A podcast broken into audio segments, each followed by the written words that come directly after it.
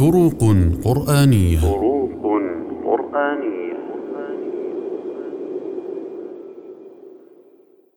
الفرق بين بعد وبعد.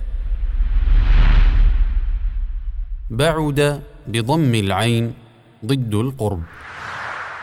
كما في قوله تعالى لو كان عرضا قريبا وسفرا قاصدا لاتبعوك ولكن بعدت عليهم الشقة.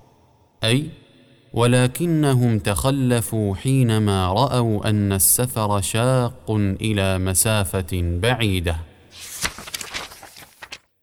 أما بعد بكسر العين فهو بمعنى الهلاك والطرد من رحمة الله عز وجل. كما في قوله تعالى حكاية عن قوم شعيب بعد أن أهلكهم بالصيحة كأن لم يغنوا فيها ألا بعدا لمدين كما بعدت ثمود.